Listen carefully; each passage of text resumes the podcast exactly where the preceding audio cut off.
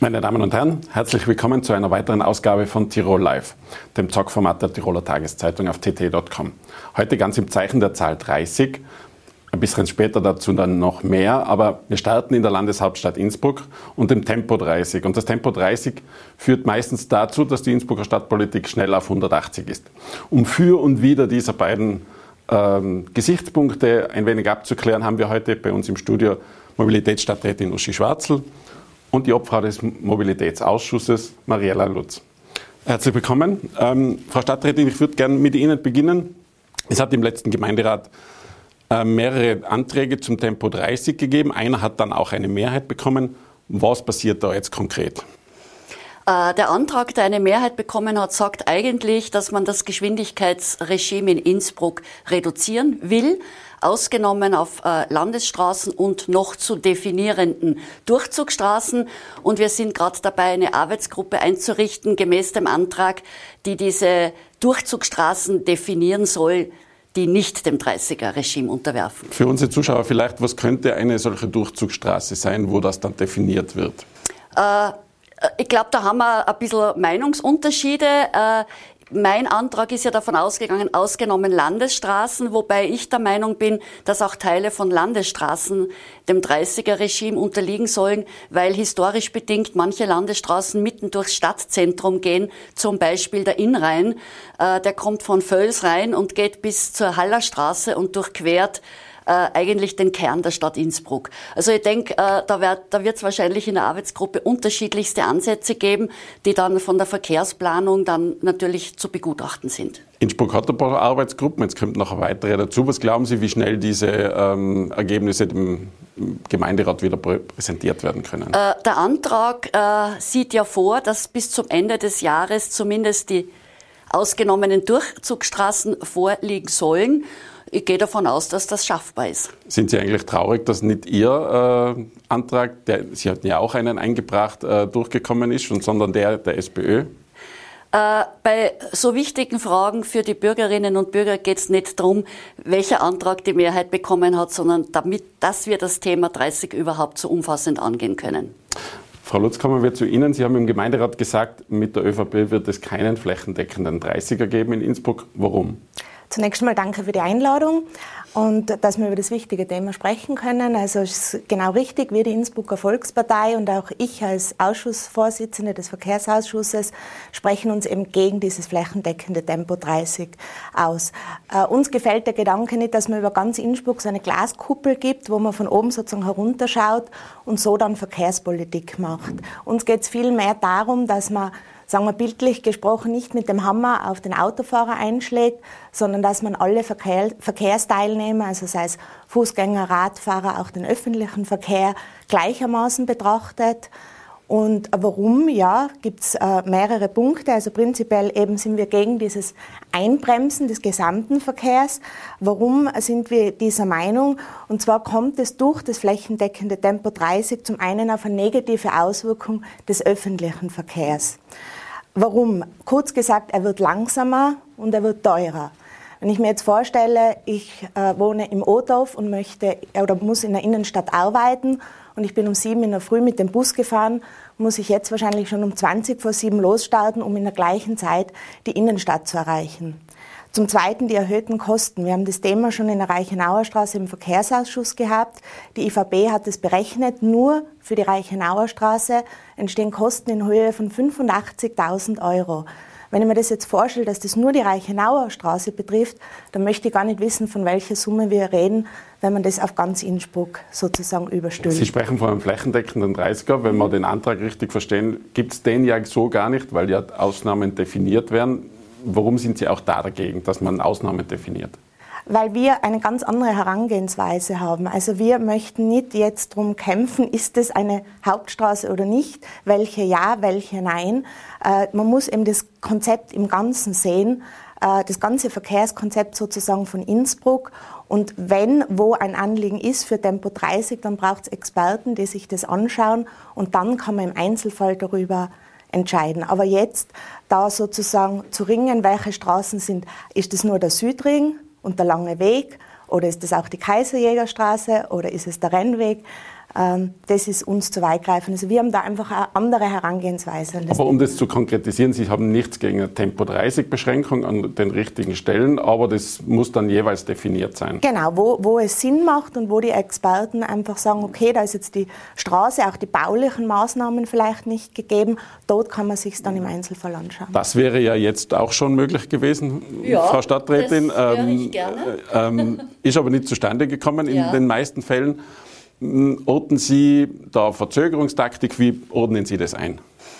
Äh, ich, ich, maß mir nicht an zu beurteilen, äh, was der Hintergrund äh, von Haltungen ist, aber ich bin, bin froh um jede positive Äußerung zu einem 30er, weil äh, ein 30er ist eine Investition in die Sicherheit.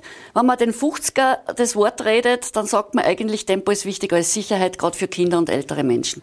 Der 30er ist eine Investition in Lärmreduktion. Wir haben eine umfassende Lärmerhebung vom Land Tirol aus dem Jahr 2018. Äh, 65 Prozent der Haushalte sind sehr stark von Verkehrslärm belastet. Der 30er ist eine Investition in den Fuß- und Radverkehr. Bei einem 30er können Fußgängerinnen gut queren, können Radlfahrer auf der Straße mitfahren, äh, ohne äh, gewagt überholt zu werden.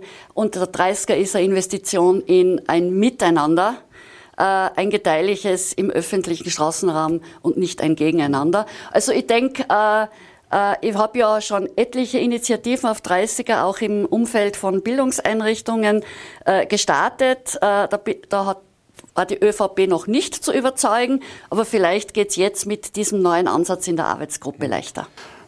Wenn wir es ganz kurz vielleicht auch runterbrechen, ähm, Tempo 30, was heißt das insgesamt in der Stadt dann durchaus aber auch einen Fleckhaltteppich, oder? Also es wird dann 50er, 30er Zonen geben. Wie soll sich der Autofahrer da auskennen? Na, das, ich würde sagen, einen Fleckerlteppich haben wir jetzt.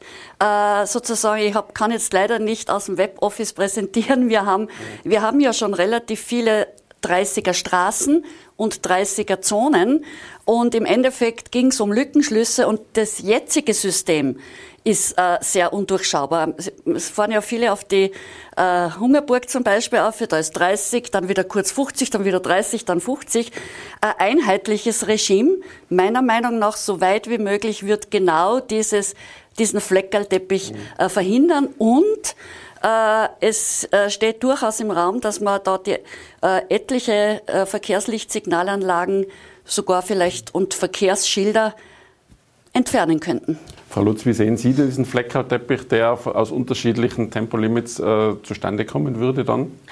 Ähm, ich würde jetzt auch nicht unbedingt sagen, dass es ein Fleckerlteppich ist. Ich glaube, so wie der Antrag jetzt im Stadtsenat ist, wo wir ja nicht zugestimmt haben, würde schon, und ich möchte wieder das Wort flächendeckend, weil ich sehe es als flächendeckend, wenn ich nur äh, drei, vier Straßen herausnehme, dann ist es für mich doch letztendlich ähm, flächendeckend. Deswegen sehe ich da dann keinen Teppich. Was sagen Sie Anrainern, die zu Ihnen kommen und sagen, ich hätte gern vor meiner Tür einen 30er, ähm, bitte machen Sie das?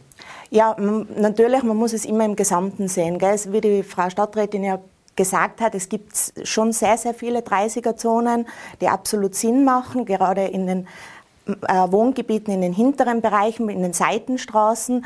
Sie haben mir zuerst gefragt, warum wir gegen Tempo 30 sind. Das wäre der zweite Punkt meiner Antwort gewesen, dass wir eben wirklich befürchten, wenn überall Tempo 30 ist, haben wir eine Verlagerung in diese Gebiete, in diese nennen sie kleinen Nebenstraßen und Seitenstraßen. Warum? Weil es zählt eigentlich nicht mehr der schnellste Weg, weil ja überall Tempo 30 ist, sondern es zählt dann der kürzeste Weg. Und der führt dann oft durch diese eben Nebenstraßen, wo zum Beispiel dann keine Ampeln sind und wird sich dadurch verteilen. Und das wollen wir in dem Sinn nicht. Hm. Frau Schwarzel, was die Frau Lutz vorher schon gesagt hat, die Öffis würden gegebenenfalls unter einem flächendeckenden 30er leiden, indem sie einfach länger brauchen. Wäre das nicht der herber Schlag gegen den öffentlichen Nahverkehr? Ja, erstens einmal äh, haben wir unterschiedliche Routen von Öffis. Wir haben ja teilweise gerade die Tramfahrt ja weit, äh, weitgehend, war ja bei mir nicht vorgesehen, zum Beispiel eigene Trasse Kranewitter Allee, da wird es ja keine Beschränkung geben. Mhm. Äh, und äh, sozusagen, ich bin ja auch eine Befürworterin, da haben wir ja schon mal einen Anlauf genommen, das Beispiel Reichenauer Straße, da haben wir einen eigenen äh, Gleiskörper getrennt von der Fahrbahn. Äh, und da wären wir nicht die Ersten, äh, die sagen, die, die Tram kann mit 50 fahren. Äh, und auf den IV-Spuren daneben ist ein 30er. Das gibt's in Wien in manchen Straßen. Also, und es wird ja die IVB äh, eingebunden in diese Arbeitsgruppe. Das ist mal ganz wichtig. Und wir sind ja gerade dabei, äh, IVB und Verkehrsplanung alle Linien und ihre Geschwindigkeiten auszuwerten.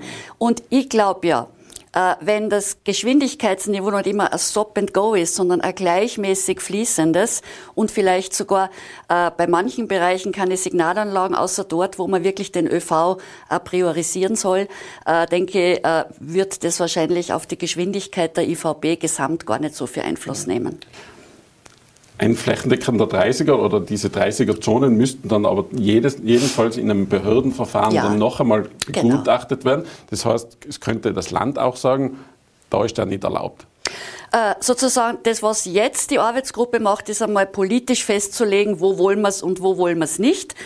Äh, und dann geht erst die richtige Arbeit äh, in den Behördenverfahren los, wo dann wirklich alle Straßenzüge, die dann innerhalb des 30ers bleiben sollen, in Ermittlungsverfahren, Begutachtungsverfahren gehen. Und natürlich äh, sollten Teile von Landesstraßen betroffen sein, wird natürlich dort in den Ermittlungsverfahren auch das Land mitreden. Werden Sie sich in der Arbeitsgruppe eigentlich einbringen und äh, Ihre Position darlegen? Ja, also prinzipiell muss man sagen, sind wir, haben wir ja dagegen gestimmt im mhm. Gemeinderat. Und auch Sie und die FPÖ, muss man dazu sagen. Ja, genau. Äh, und äh, das ist jetzt dem Stadtsenat zugewiesen. Diese Arbeitsgruppe wird erst gebildet. Wie die jetzt genau im Detail ausschaut, bin ich jetzt noch nicht informiert. Sind da nur die Stadtsenatfraktionen, sind da die, die Kleinparteien dabei? Also das wird man sich im Detail noch anschauen Aber Sie würden müssen. sich durchaus auch einbringen, sagen wir mal so. Das ist jetzt kein... Äh das ist ein Entstehungsprozess, mhm. glaube ich mhm. jetzt. Das mhm. muss man sich anschauen, was da kommt. Was glauben Sie, wie schnell kann da ein Konsens vielleicht auch gefunden werden? Ist überhaupt möglich, dass ein Konsens gefunden wird? Ich stelle mir es recht schwierig vor, doch, weil, eben wie ich jetzt schon angedeutet habe, was sind jetzt Hauptverkehrsachsen? Ist es nur der Südring und der Rennweg? Es gibt so viele Straßen in Innsbruck, die doch irgendwo den Verkehr leiten, den, den großen Fluss des Verkehrs übernehmen. Also da sehe ich schon Schwierigkeiten, das festzulegen, damit dann einfach nicht auch, auch kein Chaos entsteht. Frau Schwarzel, wie sehen Sie die Situation? Wie schnell kann sowas kommen? Es gibt eine Mehrheit, in Innsbrucker Gemeinderat, da weiß man, da sind die Mehrheiten immer recht wackelig. Wie schnell kann ein 30er kommen, Ihrer Ansicht nach? Also, äh, jetzt, jetzt also bis Ende dieses ja. Jahres einmal Definition der, der Durchzugsstraßen ausgenommen, dann die Behördenverfahren, das, kann ich, das kommt dann wirklich darauf an, wie viele übrig bleiben. Mhm. Äh, und dann das Behördenverfahren. Aber ich kann mir vorstellen, dass man vielleicht ab Mitte nächsten Jahres, so es Mehrheit dann für den Beschluss gibt, äh, starten könnten. Ähm, nur ein Hinweis noch, äh, laut diesem Antrag sollen in dieser Arbeitsgruppe alle Gemeinderatsfraktionen vertreten sein und ich werde noch jetzt vor der Osterwoche äh, Einladungen an alle Fraktionen zur Nominierung der Mitglieder ausschicken. Weil ich Sie beide gerade da habe, wollen wir noch kurz über das Parken reden. Auch immer ein Knackpunkt in der Stadt. Wo soll da die Reise Ihrer Ansicht nach hingehen beim Parken? Ja, also es ist so, die Innsbrucker Volkspartei hat sich eigentlich von Anfang an gegen die gebührenpflichtige Kurzparkzone in Innsbruck ausgesprochen. Wir waren da immer dagegen. Warum? Weil wir einfach eine Verlagerung gesehen haben von den parkenden Autos in die Gebiete, wo eben keine Gebührenpflicht äh, besteht. Und genau das ist jetzt der Fall. Äh, wir haben zum Beispiel in den Industriegebieten, oder das Thema war ja auch auf der Hungerburg, wo damals auf diesem Sparparkplatz keine Gebührenpflicht war, dass dort sehr viel Dauerparker stehen. Also man hat immer diesen Verdrängungseffekt sozusagen in die Gebiete, wo es eben gebührenfrei ist. Und was für uns ganz ein wichtiges Thema ist, ist das Thema der Naherholungsgebiete, wo wir immer dafür einstehen, dass die eben äh, entweder wirklich kostengünstig, aber am liebsten sogar kostenfrei benutzbar sind. Die Erholung ist gerade in der jetzigen Zeit für viele Menschen in der Stadt ein wichtiges Thema. Und wenn jemand äh, Richtung Notkette äh, in, in das Naherholungsgebiet von Innsbruck aufbricht und er zahlt fürs Parken 10 Euro, das sehen wir nicht positiv. Da hätten wir gern eine Minimierung. Wir, auch neuerdings den Planötzenhof, äh, der ja jetzt eine Mehrheit gefunden hat für die Gebührenpflicht. Auch hier waren wir ganz klar dagegen, weil wir eben wollen, dass das kostenfrei den Bürgerinnen von Innsbruck zur Verfügung steht. Frau Stadträtin, ich nehme mal an, Ihre Ansicht diesbezüglich ist ein bisschen diametral. Ja, ist sie und ich muss auch korrigieren. Äh, die gebührenpflichtige Kurzparkzone wurde unter ÖVP-Bürgermeister Nischer Ende der 80er, Anfang der 90er Jahre eingeführt im Rahmen der Umsetzung des Verkehrskonzepts. Also das Bürgermeister Nischer äh, war sozusagen da ein sehr fortschrittlicher ÖVP-Bürgermeister. Äh, die Kurzpark, äh, die, die, die Parkraumbewirtschaftung ist äh, meines Erachtens eine Erfolgsgeschichte und ist ja in allen Städten üblich. Und gegen sozusagen gegen den Verdrängungswettbewerb haben wir ja schon unter Sonja Bitscheider angefangen, die Parkstraßen in den Wohngebieten zu machen. Und ich gehe davon aus, dass das nur eine Frage der Zeit ist, wann einmal in ganz Innsbruck flächendeckender Parkraumbewirtschaftung sein wird. Weil die Frage, äh, jeder, der einen öffentlichen Raum für einen Gastgarten nutzt, muss was zahlen. Warum soll das Abstellen einer Tonne Blech gratis sein? Das heißt aber, auch im Verkehrsausschuss bei Ihnen beiden bleibt es spannend, oder? Ja, es wird uns nie langweilig. Gut, vielen herzlichen Dank ja. für die Ausführungen und ähm, wir sehen uns heute gerade wieder Nachmittag im Verkehrsausschuss. Genau. Gut, danke. Danke. danke. Er steht seit 30 Jahren auf der Bühne. Seine 30. CD ist derzeit am Start. Und heute ist er uns aus der Schweiz, wo er mittlerweile lebt, zugeschaltet. Herzlich willkommen, Marc Bircher. Hallo, grüß dich. Marc, ähm, ganz kurz vielleicht, du bist jetzt als Parade-Zillertaler in die Schweiz gezogen. Wie lebt sich's denn da?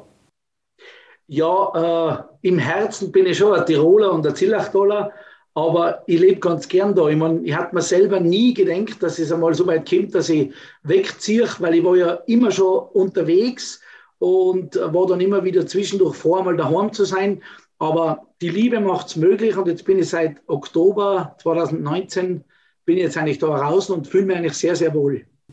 Du feierst heuer dein 30-jähriges Bühnenjubiläum, eigentlich unglaublich angesichts deines jungen Alters. Ähm, hast du da Zeit äh, zu reflektieren, wie es mit der Karriere bisher so gelaufen ist? Ja, also ganz ehrlich, die Corona-Zwangspause hat mir natürlich äh, viel, hat mir viel Zeit gegeben, um über vieles nachzudenken und vieles Revue passieren zu lassen. Und äh, es hat mir sehr geholfen, dass ich seit Anfang an, also seit Mai 1992, äh, Tagebuch geführt habe und eigentlich jeden meiner Auftritte, und es waren sehr viele, die habe ich immer in kurzen Stichworten festgehalten. Und so habe ich mich jetzt nach vielen Jahren noch auf, auf viele äh, oder an viele Auftritte erinnern können, äh, das sonst wahrscheinlich nicht mehr möglich gewesen wäre, wenn es nicht ein paar Notizen gäbe. Hm. Was war dein Fazit, nachdem du dein Tagebuch nochmal durchgelesen hast? dass ich vieles richtig gemacht habe, aber einiges auch falsch gemacht habe. Und natürlich hat man die äh, Corona-Pause dann die Möglichkeit gegeben, einiges zu ändern. Kannst du uns auch schon verraten, was das wäre, was du ändern möchtest? Zum Beispiel habe ich ein viel großes Baktel mitgeschleppt. Also äh, was das Technische anbelangt, äh, wir haben einen riesen LKW gehabt, das war ein 26 Tonner, so ein Camping-LKW. Der war zwar super zum durch die Gegend fahren, aber wenn man das genau analysiert hat, war es oft umständlich und äh, ja, den Komfort, den man da hat, das steht eigentlich nur dafür, wenn man immer in Riesenhallen äh, spielt, wo hinten nur Platz ist zum Parken, wo eine Rampe ist zum, zum Technik einraumen in die Halle. Und wir spielen ja doch oft äh, in ländlichen Gebieten ganz kleine Veranstaltungen und da war das doch sehr oft umständlich und deswegen habe ich den zum Beispiel jetzt weggetan und, und äh, schaffe mittlerweile mit verschiedenen Firmen zusammen, die einfach bei Auftritten, wo wir mit unserer eigenen kleinen Technik nicht genug haben, die uns dann einfach was zur Verfügung stellen und das mieten wir dann einfach jeweils an. Hast du deine äh, Auftritte eigentlich gezählt dann auch, wenn du das durchgeschaut hast?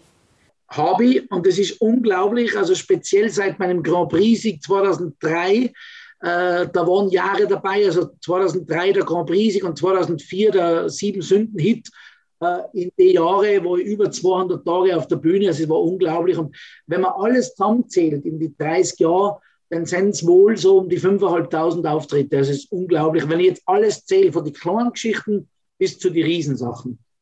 Ähm, du hast die Corona-Pandemie angesprochen, die hat das von 5000 Auftritten wahrscheinlich auf null reduziert. Wie ist da da gegangen? Ähm, ich nehme mal an, das ist ein harter Cut für einen Künstler. Ja, das war ich überhaupt nicht gewohnt und ich habe auch gar nicht gewusst, wie schön das ist, einfach daheim zu sein. Und äh, ja, ich habe natürlich dadurch die Gelegenheit gehabt, mich in meiner neuen Heimat gut einzuleben und einfach gewisse Sachen, wie gesagt, neu zu sortieren. Und äh, natürlich habe ich jetzt auch versucht, die Touren in Zukunft einfach ein bisschen praktischer zu planen, dass einfach zwischendurch eine Zeit zum Leben bleibt. Also nicht nur von Erfolg zu Erfolg und von Auftritt zu Auftritt, sondern dass zwischendurch einmal ein paar Sachen bleiben, wie zum Beispiel, heute in der Früh war ich schon eine Runde golfen. Das hat es früher nicht gegeben, weil früher war ich um die Zeit an einem Mittwoch wahrscheinlich schon wieder im Auto gesessen, irgendwo hin zu einem Auftritt. Mhm. Ähm, wenn du an den Start deiner Karriere vielleicht zurückdenkst, wäre das heute noch mal möglich, so eine Karriere zu machen oder müsstest du heute in eine äh, Castingshow gehen und, und die da präsentieren? Es gibt immer wieder Ausnahmen, die die Regel bestätigen, das schaffen heutzutage ganz aufzukommen, aber die Bedingungen, die sind natürlich, also die Rahmenbedingungen sind wirklich schwierig geworden, weil es gibt kaum noch Fernsehsendungen, wo unsere Musik gut gespielt wird, äh, kaum noch Radiosendungen. Äh, und das war früher einfach anders. Und natürlich, ich habe wahnsinnig davon profitiert, dass dazu mal die Schürzenjäger rund um Peter Steinlechner so erfolgreich waren. Weil wenn du damals 1992 als junger, unbekannter Musikant gesagt hast, du kommst aus dem Zillerball, dann haben die Leute schon ganz anders zugehört, weil das muss automatisch, der muss talentiert sein, weil der kommt ja daher, wo die Schürzenjäger herkommen. Und äh, die haben uns schon, also uns nachkommende Musiker, die haben uns schon eine, eine Straße, wenn nicht sogar eine Autobahn geebnet durch ihren Riesenerfolg. Was würdest du rückblickend bei deiner Karriere sozusagen als äh, Schattenseiten dieses Lebens äh, 30 Jahre lang auf der Bühne sehen? Ja, dass ich natürlich selten daheim war und natürlich sowas wie im, im Dorfleben null integriert war. Äh, ja, war jetzt nie ein großes Problem für mich, aber es ist natürlich auch schön, wenn man daheim gemeinsame Sachen unternimmt und natürlich auch die Familie ist sehr oft zu kurz gekommen. Und auch das habe ich jetzt einfach ein bisschen anders vor und ein bisschen anders geplant. Und ich muss ehrlich sagen, es, es hilft mir da die Landschaft in der Schweiz schon sehr, dass es da leicht aushält und dass ich mich da wohlfühle, weil es ist landschaftlich extrem ähnlich wie im Zillertal und in Tirol. Und auch die Mentalität ist sehr ähnlich wie die Tiroler. Also äh, Schweiz und Tirol, das passt sehr gut zusammen. Und ich kann mir zum Beispiel nie vorstellen, in irgendeine große Stadt zu ziehen wie Berlin oder, oder Hamburg. Äh, da bin ich gerne mal zwei, drei Tage, aber ich brauche das Ländliche, ich brauche einen Berg vor der Tür und ich habe eine neue Leidenschaft mit dem Golfen und ich bin schon äh, auf jeden Fall ein Dorfkind. Der einzige Unterschied ist vielleicht in der Schweiz ist ein bisschen teurer, oder? Ja, ich muss ehrlich sagen, ich habe, äh, was die Firma anbelangt, eigentlich nichts geändert. Also meine musikalische Firma ist immer noch in Österreich und ich zahle auch brav meine Steuern dort. Das Leben hier in der Schweiz ist natürlich äh, teuer, aber auf der anderen Seite finde ich das gut, äh, weil Qualität soll ruhig seinen Preis haben und äh, die Schweizer sind speziell was den Tourismus anbelangt da meines Erachtens fast ein bisschen schlauer wie wir Tiroler, weil geschleudert wird da nirgends und äh, auch Zimmer, die jetzt nicht so einen Wahnsinnsstandard haben und nicht so sensationell schier sind, die haben trotzdem teilweise schon einen höheren Preis als bei uns in Tirol die schönsten Zimmer. Ich weiß von dir, du bist ein, ein, Künstler, der sehr viel selber macht im Management. Ähm, was hast du da in den 30 Jahren selber dazugelernt?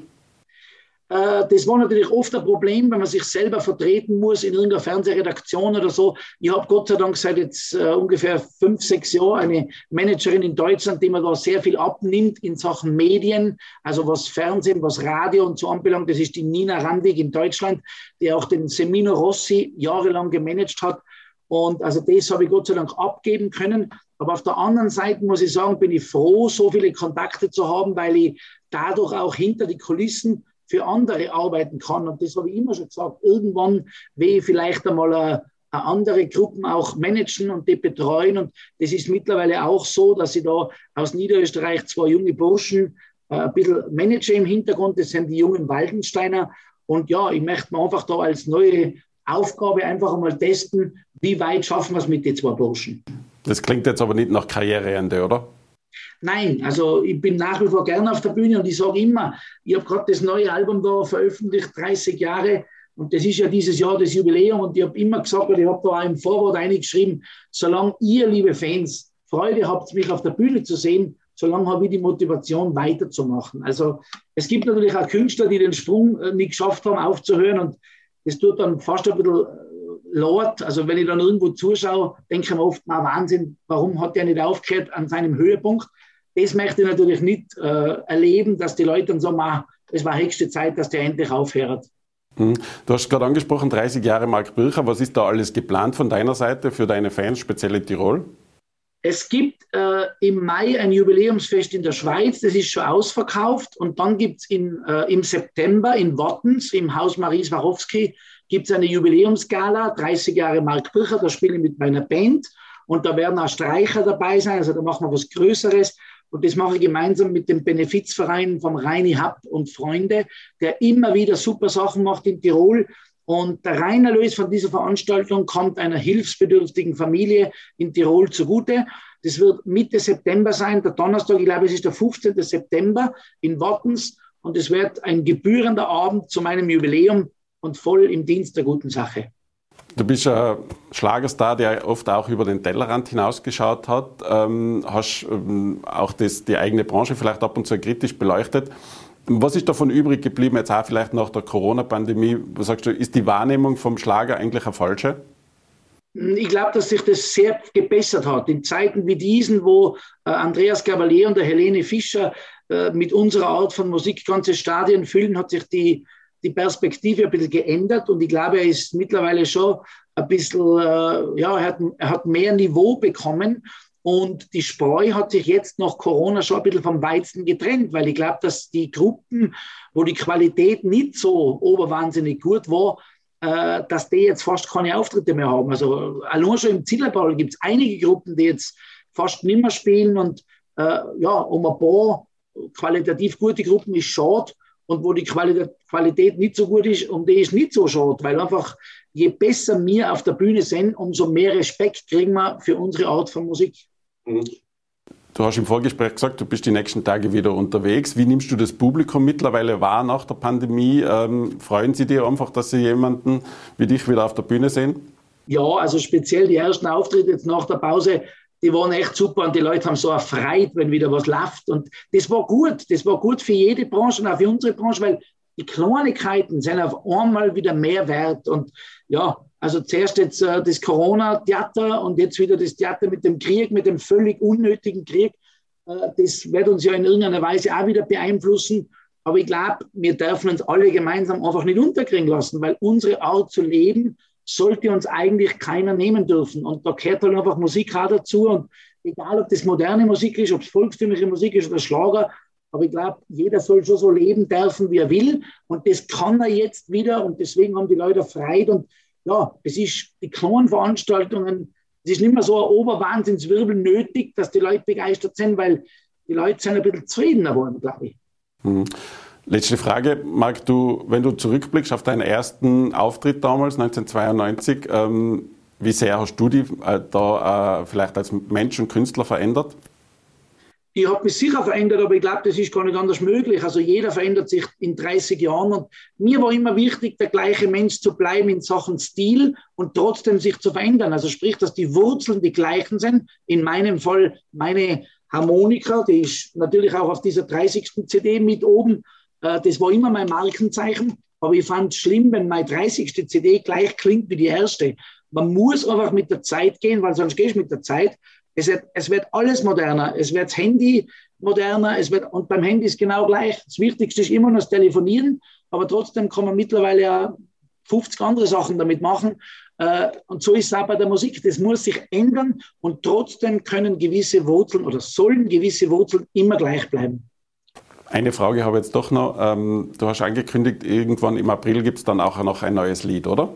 Ja, also es gibt äh, auf der CD habe ich 19 Lieder drauf, äh, 10 Lieder davon sind neu und die anderen neun sind meine erfolgreichsten Lieder in verschiedenen Duetten aufgenommen. Also ich habe zum Beispiel mit die Paldauer Duett, mit der Stefanie Hertel, mit dem Andy Borg, mit die jungen Zillerdoller, mit der Monika Martin und so weiter. Und äh, da hat man meine Lieder mal in einem anderen Sound, weil eben zwei verschiedene Stimmen zu hören sind. Und ein Lied, und das ist ganz interessant, äh, mein größter Hit ist von Uwe Busse geschrieben. Und der, der Uwe Busse, hat mir zum Jubiläum wieder ein Lied geschrieben als Dankeschön, äh, quasi für so viele Auftritte mit sieben Sünden, weil der hat ja logischerweise da sehr viel Tantiemen verdient. Jetzt hat er mir ein Lied geschrieben, was hast du heute Nacht getan? Und genau der Titel, der schlagt gerade wieder ein, wie es lang nicht mehr der Fall war. Und auch in der TT-Hitparade war ich von 0 auf 1 mit dem Titel. Also super. Ich bin gerade äh, wieder in einem Aufwind. Also man spürt richtig, mit dem Titel geht noch was. Super. Marc, Vielen herzlichen Dank für deine Zeit. Liebe Grüße in die Schweiz und toi toi toi für das 30. Jubiläumsjahr. Danke und schöne Grüße. Danke. Meine Damen und Herren, das war's wieder für heute. Sie können die Sendung natürlich wieder als Podcast anhören. Bis zum nächsten Mal. Bleiben Sie gesund. Tirol Live, ein Podcast der Tiroler Tageszeitung. Das Video dazu sehen Sie auf tt.com.